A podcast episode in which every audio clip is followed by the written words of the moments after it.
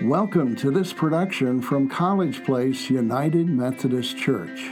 To find out more about our church, please visit our website at www.collegeplaceumc.org. And now, here's our sermon from Reverend Tab Miller. Um, we, are, we are in a season where we have been discussing giving. We're discussing what it means to give to our church, uh, what it means to give to the gospel. And yet, there's one more question that I haven't asked that I want to end with this week in our series on giving is what do you give when you feel like you have nothing left to give? What do you give when everything is gone or what you do have seems like it won't serve any purpose. Now, before we talk about giving when we are at the end of ourselves, let's talk about what we normally do when we think about being at the end of ourselves. As a matter of fact, we don't often think about it.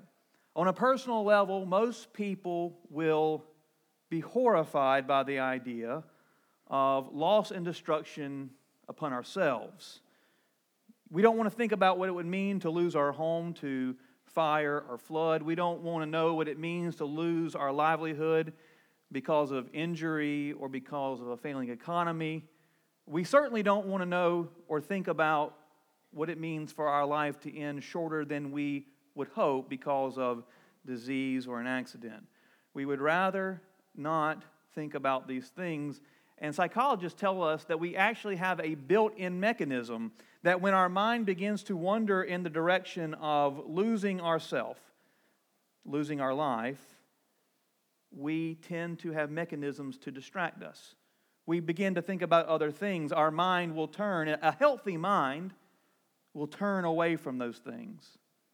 Sometimes our unhealthy mind fascinates on what could go wrong in our life, but a healthy human mind actually turns away from thinking about loss.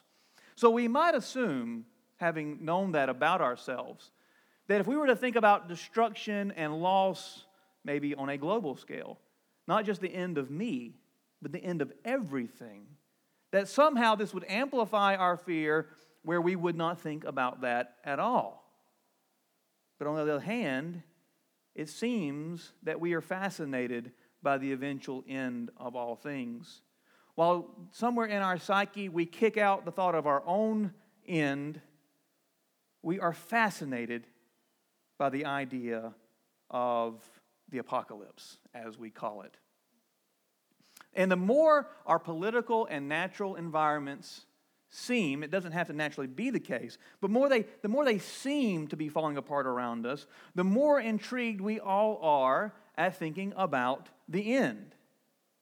Just think about the proliferation of apocalyptic movies and television over the last few decades. Movies about asteroids hitting the planet, perhaps, great floods, nuclear wars, or plagues leaving, leading to the zombie apocalypse. I mean, there's a whole industry that drags in millions upon millions of dollars every year based on human fascination with the end. For many years now, one of the number one TV shows on television has been what? The Walking Dead. The Walking Dead, which is a post apocalyptic show, which means the end of the world, at least as we know it. So while we won't linger on our own demise, we will gladly embrace our collective end. And this is true even for Christians. Christians, we don't sit around and think about our death and welcome it. That would be morbid. We don't welcome it in the sense of, oh, I'm ready to die. I want to die right now. We might look forward to the day that we get to go and be with the Father, but we are not so morbid as to go, I wish it was all over now, or at least we shouldn't be. But even our Christian movement in America has a whole industry built upon the apocalypse. We have fiction and nonfiction books and movies talking about our view or what we might think or certain theologies think about the end and it too is a multi million dollar industry. And while we won't welcome our own in gladly, how many Christians do you hear on a regular basis welcome the end. Oh, I just cannot wait. Lord Jesus, come now.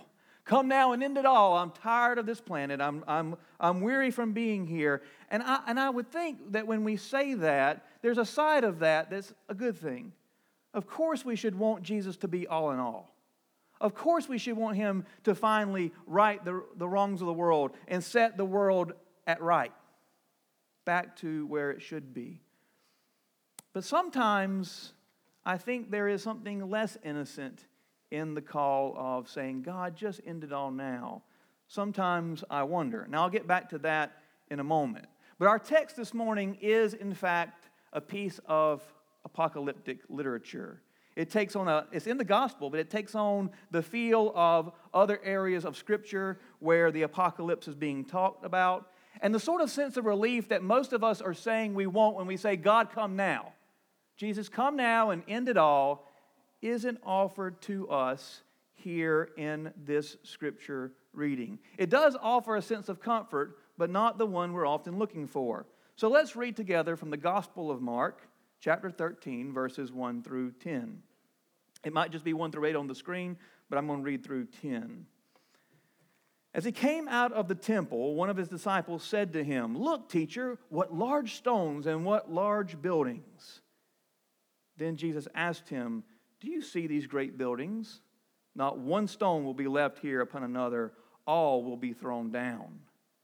When he was sitting on the Mount of Olives, opposite the temple, Peter, James, John, and Andrew asked him privately, Tell us when will this be? And what will be the sign that all these things are about to be accomplished? Then Jesus began to say to them, Beware that no one leads you astray. Many will come in my name and say, I am he, and they will lead many astray. When you hear of wars and rumors of wars, do not be alarmed. This must take place, but the end is still to come. For nation will rise against nation and kingdom against kingdom. There will be earthquakes in various places. There will be famines. This is but the beginning of the birth pangs. As for yourself, beware, for they will hand you over to councils, and you will be beaten in synagogues, and you will stand before governors and kings because of me as a testimony to them. And the good news must first be proclaimed to all nations. This is the word of God for the people of God. Thanks be to God. This is a great text for Bible Sunday. The good news must be proclaimed to all the nations. But when I was reading that, that was not what was kind of focusing in on. We're hearing wars and rumors of wars and tragedy and all this stuff. But it ends with the fact that the gospel continues on. What Jesus and the New Testament do when they talk about the end, when the writers of the New Testament and Jesus himself talks about the end, they sort of put a new spin on it for the people of God, especially in this day and time. And many found Jesus' view of the end very, very frustrating. As a matter of fact, a lot of people could not accept his vision of the end and therefore rejected Jesus. They rejected Jesus as Messiah because Messiah was an end time figure. He was an eschatological figure, as theologians would say. And his version of what was going to happen in his end time movement was not what the Jewish community was looking for. You see, for the Jewish community then, and I think a lot of modern Christians today, what we want is for the end to happen in our lifetime and for it to be a clear and clean break. And maybe it will be in our lifetime, I don't know. But what if it isn't? Jesus had to, had to have them embrace that it would not be perhaps as swift as they wanted it to be. What the Jewish community was looking for was a movement that the Messiah would bring to conquer the world, clear cut, bam. Powers like Assyria and Babylon and Rome at that time would be no more. It would, he would put an end to it right then and there evil power would have no place, and Messiah would be king over all, and peace would be full. God's shalom would be amongst us, and it would be most important to them very swift. But when Jesus comes to talk about his kingdom movement, you see, the kingdom of God ushers in the end of time because the kingdom of God replaces this current evil age. And when Jesus comes to talk about the end, and the kingdom of God. He says of his theology, it's a now, not yet theology. My thoughts of the end time is now, not yet. What does this mean? For Jesus himself, when he introduced the idea of his gospel, when he said, This is my gospel, he called it the gospel of the kingdom of God. And in chapter 1 of Mark, we're reading in Mark this week, in chapter 1, he says to everyone, and when he enters the scene, the first thing Jesus says is, The kingdom of God is near. Repent and believe in the good news. Now, when we hear the term near, or we hear the term at hand, as some translations have it, a lot of us would think in the statement of temporality, in sense of timeline, as if it's coming soon. And in many ways, Jesus is indeed saying this, but that's not merely what he's saying. He's not just saying, My kingdom is coming soon. He was saying, The kingdom of God is near you because I am the king, and your king is here. The kingdom of God is close at hand, it is near you in terms of proximity. And I am beginning my kingdom movement. I am ushering in the end of time right now in a movement in you. A new revolution is beginning in you. It is time to go forth and spread the kingdom of God. And Israel would have thought, oh, finally, it's all going to be over. But Jesus comes, he dies, he's risen, and yet Rome still stands, at least for a time. And even 2,000 years later, we're talking about the kingdom of God, and we live in the present evil age that is still amongst us. And yet, the New Testament and Jesus, including uh, uh New Testament writers, including Paul, spoke as if they were living in the end times. Jesus is helping us rethink the end in terms of now, not yet. The end comes as a process, as a movement of Jesus in which he ushers in his kingdom.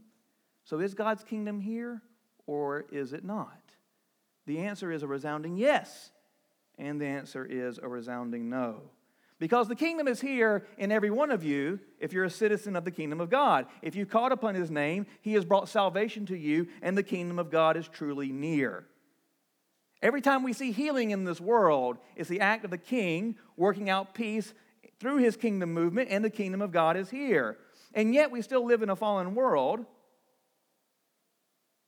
And Jesus tells us that the kingdom of God is now, but he also tells us not to forget that there will be a day where he will be all in all. And there will be a clean break, and sin will end, and there will be a king over all, all the earth and all of heaven. And Jesus will be all in all. So, in one sense, it is here now with us, but in this sense of it being final and complete, not yet. Not yet. He is still yet to make all things new for us. Can you see why this might be frustrating for Israel? They wanted that clean break, they wanted that relief, and Jesus was not giving it to them. He was saying, no, as a matter of fact, part of my movement for you as the kingdom of God is to march out into that dark and lonely world. And so, this is why I say for some of us, I question, even when I say it, I welcome the end. Because there is a delay in the end for one clear reason Jesus' mission. Many still need to be invited into the kingdom of God by you if you're still here and you're called of Christ, you still have a story to tell. You still have a gospel to give. So, to those who would say, I welcome the end, I think Jesus is saying back, that's well and good. I'm glad you welcome my final peace, but I have been teaching you that that's not what this is all about. Your comfort isn't everything. I have been teaching you that things will get harder. But in you, you already have a promise that I am the good news and that I am victorious. Can you cling to that even while things are still tough? So let me ask you a question. If you had the chance, if you, if God gave you the red button and you could call the end, you could call game over, you could stop the clock, would you do it right away? And I think many of us would say yes. And if we're honest with ourselves, we're saying yes because we just don't, we're weary of this world. But what is that implicitly saying about the mission that you have today? What about those people that you're still supposed to tell about the kingdom of God? If you push that red button, it's almost like saying to hell with them. Jesus spent a lot of time with his disciples saying, I'm preparing you for a full life of sacrifice for the sake of others. You have to carry your cross. As I carried my cross to the end, not willing to quit until my Father's will was done, I want you to be those who carry your cross till my Father's will is done in you. And so he asked his disciples, Can you drink from my cup? We often partake of the cup of Christ in a symbolic way at the table. Jesus' cup offers us life, but think about this it's the life of Jesus that you're partaking in. You're not just being giving a life, you're being giving the life of Jesus Christ. And if his life was any indication of what life in Christ will be like for us, then it's a life where we put ourselves aside, we do not run from trouble, and we go the way of the cross for the sake of a lost and dying world. The comfort isn't in the escape from this world to get to heaven only. That'll, that'll come. But the comfort is in knowing that Christ is with us. If we're so heavenly minded that we're no earthly good, well, then we're no earthly good, as some theologians have said. As long as you're here on earth, you have a mission. I don't want you to feel guilty for being wary and for wanting that final peace of God. Jesus taught us to pray, Thy kingdom come, Thy will be done. And in many ways, that means, Jesus, I want your kingdom to come in through my life now, and I want to see your kingdom spread in the lives of others here and now. And it is also saying, Christ, I look forward to the day where you're all in all. Don't feel guilty for thinking that way, but just know that, there, that that's not the answer. You can't just sit around and wait. And if you were wary of marching out into a lost and dying world, Jesus understands. Before he went to his cross, he asked for the cup to be passed from him if there was any way for the mission to be complete as God wanted and he didn't have to do it. But then Jesus shows us by example when you feel this way, keep on going and say this Not my will, Father, but yours be done. Jesus is teaching us what it means to live in the end times. Jesus is showing us what the signs will be. Institutions and nations and churches and our culture and our nation may be degrading around us. And is it then when he'll swoop us up? That's what most of us think. And then Jesus gives them a reality, a wake up call. See, they're looking at the, the Israelites are looking at the temple, even with the disciples. As long as these buildings stand and look how splendid they are, we have a physical sign in Israel that we're still operational. We have hope. And Jesus says that's a misplaced hope because this will fall. And the Israelites are thinking, the disciples are thinking, if this place falls, surely that's the end. And so they say, when will this all be accomplished? That's language of when will this all end? And Jesus says, You want to know when it's all going to happen? I'll tell you what's going to happen. This is what's going to happen. Beware that no one leads you astray, because many will come in my name and say, I am he. You'll hear of wars and rumors of wars. Don't be alarmed. The end is still to come. Nations will rise against nations, kingdom against kingdoms, and there will be earthquakes and famines. Do you hear that list? False prophets, wars, wars that consume the news, nations rising up and nations falling, disasters coming naturally, starvation happening around the world and then it's all going to be over, Jesus says. Actually, no. Aren't these the signs that we say when we see them? I know, I know it has to be any day now. Jesus says, no. This is just the birth pangs. But don't worry, Jesus says, because you're not going to suffer. Actually, no. He says, As for yourselves, beware, for they'll hand you over to councils, and you'll be beaten in synagogues, and you'll stand before governors and kings because of me as a testimony to them. Now, Jesus might come back tomorrow. He might come back in this very next breath. But none of us have had to put up with this. If we're looking for signs, it hasn't got as bad as it can get. So Jesus says, run and hide, run and hide. No. He says, as for you, the good news must first be proclaimed to all nations. He goes on to say, but don't worry, because you'll have a stable government. You'll have a strong religious institution in your church. I'll have your back in these things. Actually, no. He says the temples will fall, nations will fall, but the gospel will still be preached. And this is what the disciples had to come to grips with. Nothing institutional determines if the gospel goes out or not. That will be left to the disciples, to the people of God. When all else fails, you still have a message to give. That's the truth of this message. That's the truth we still need to hear today. When everything's crumbling around us, as we lose our culture, as nations enter into wars, as America seems to be in peril for some of us, denominations seem to be losing their influence, families reject people because of Jesus. What's the plan then? Jesus says, Here's the plan go and tell my good news.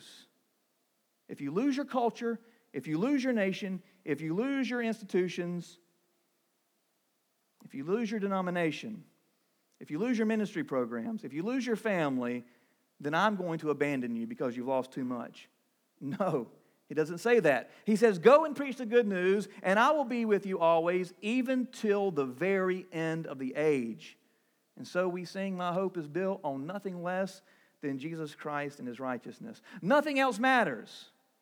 But something has gone askew in the American church when we think about the apocalypse and what the end means for us. It should be a call to wake up and get out there and share the news, knowing that Christ is with us always. But we focus in, just like the world, just like the world that watches all these Hollywood movies, just like Hollywood, we focus in on the doom and the gloom. And that's not what apocalyptic literature was for. If you pay close attention to the texts that are apocalyptic in the, in the Bible, they were always, almost always, written to a desperate people or a people who were soon to be desperate. False teachers, wars, famines, natural disasters, these things were already unfolding before them, and these people were losing hope. And the biblical writers were coming in and saying, Yeah, all these things are happening. But all of this tragedy is blinding you. This, this, this multitude of sin is blinding you from the fact that behind the curtain and the veil of our sins and our confusion stands a God who's still in control. Behind the veil of sin is a God who is there with you to bring victory even in the midst of suffering. The focus was not on the destruction for these people, they were already very much aware of suffering. Evil was real and evil is real. People are suffering, people were suffering, but look behind the veil and you can see a God at work. So get to work. That's what this is all about. God is still at work, so get to work. And when the end comes, you can rest from your labors. This is what Jesus was doing for his disciples because they were about to end, enter into the most desperate situation. Christ was about to die, and he was asking them, Can you still carry on? No matter what's happening in the world, as fires burn, as terror visits our doors, as nations continue to divide, if we believe that Christ is victorious, nothing can stop us in the church. We don't have to have anything else. Temples can fall, nations can rise and fall, earthquakes and fires can happen, but we have Jesus Christ and we have his message. So let's settle that in our hearts, College Place. It's not a secret our denomination is coming into a storm, and decisions are going to be made in the days and months and years ahead. It's potential to change our institution Dr. Daniel and I, by the way, have no control over that. That's higher up the chain. And so the Methodist Church has said, What is our way forward? And the answer changes day to day. And I can tell you that Dr. Daniel and I have come up with a plan for College Place. We know what our way forward is here. We have nothing else to lean on. Our way forward at College Place is to preach the gospel of Jesus Christ. That's our way forward. What happens, College Place, if our institution fails? What happens, College Place, even if this building were to fail? Are we lost without our building? Are we lost without our institution? Will we quit? I hope not. We have each other. This is more important to me than anything else. We as human beings are more valuable than anything else. We're valuable to one another. Our family's more, more valuable. So no matter what comes our way, let us be a people focused on our mission. Because that was good enough for the disciples, and it should be good enough for us. We're called to be a family in unity, let's not be pulled apart. Let's weather the storm, and then we, we'll have some tough discussions in our own family. But let's have it as a family. Let's not have it as we all leave and point fingers. Let's do this together, and let's, above all, share the good news, because that's all we're here for.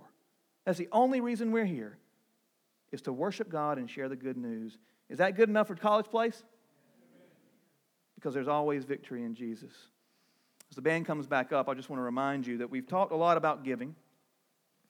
Uh, I want to remind you that we are in ending our campaign, our stewardship uh, campaign, in which we have asked you to think about what you can give. If you are a regular giver or you plan to give this year, we'd love to know so that we can project what we can do next year. Uh, so we have a basket still up front. There's cards in the back. Also, the Gideons uh, will be at each door as you exit if you're thinking about doing something um, for them. So pray in these next moments what you will do. But what is it that you feel like in your heart would be too much for you to handle? What is too much for you to handle? When are you at the end of your rope? Because if you ever get there, guess what you still have? You still have the gospel. You have the gospel that saved you, and you can always give that. You, there, there's, there's nothing that can take that away from you, and you can be poured out. So, College Place, let's be a church that gets poured out. So, God will fill us up and bless us. This has been a production of College Place United Methodist Church. May God bless you richly upon hearing this message.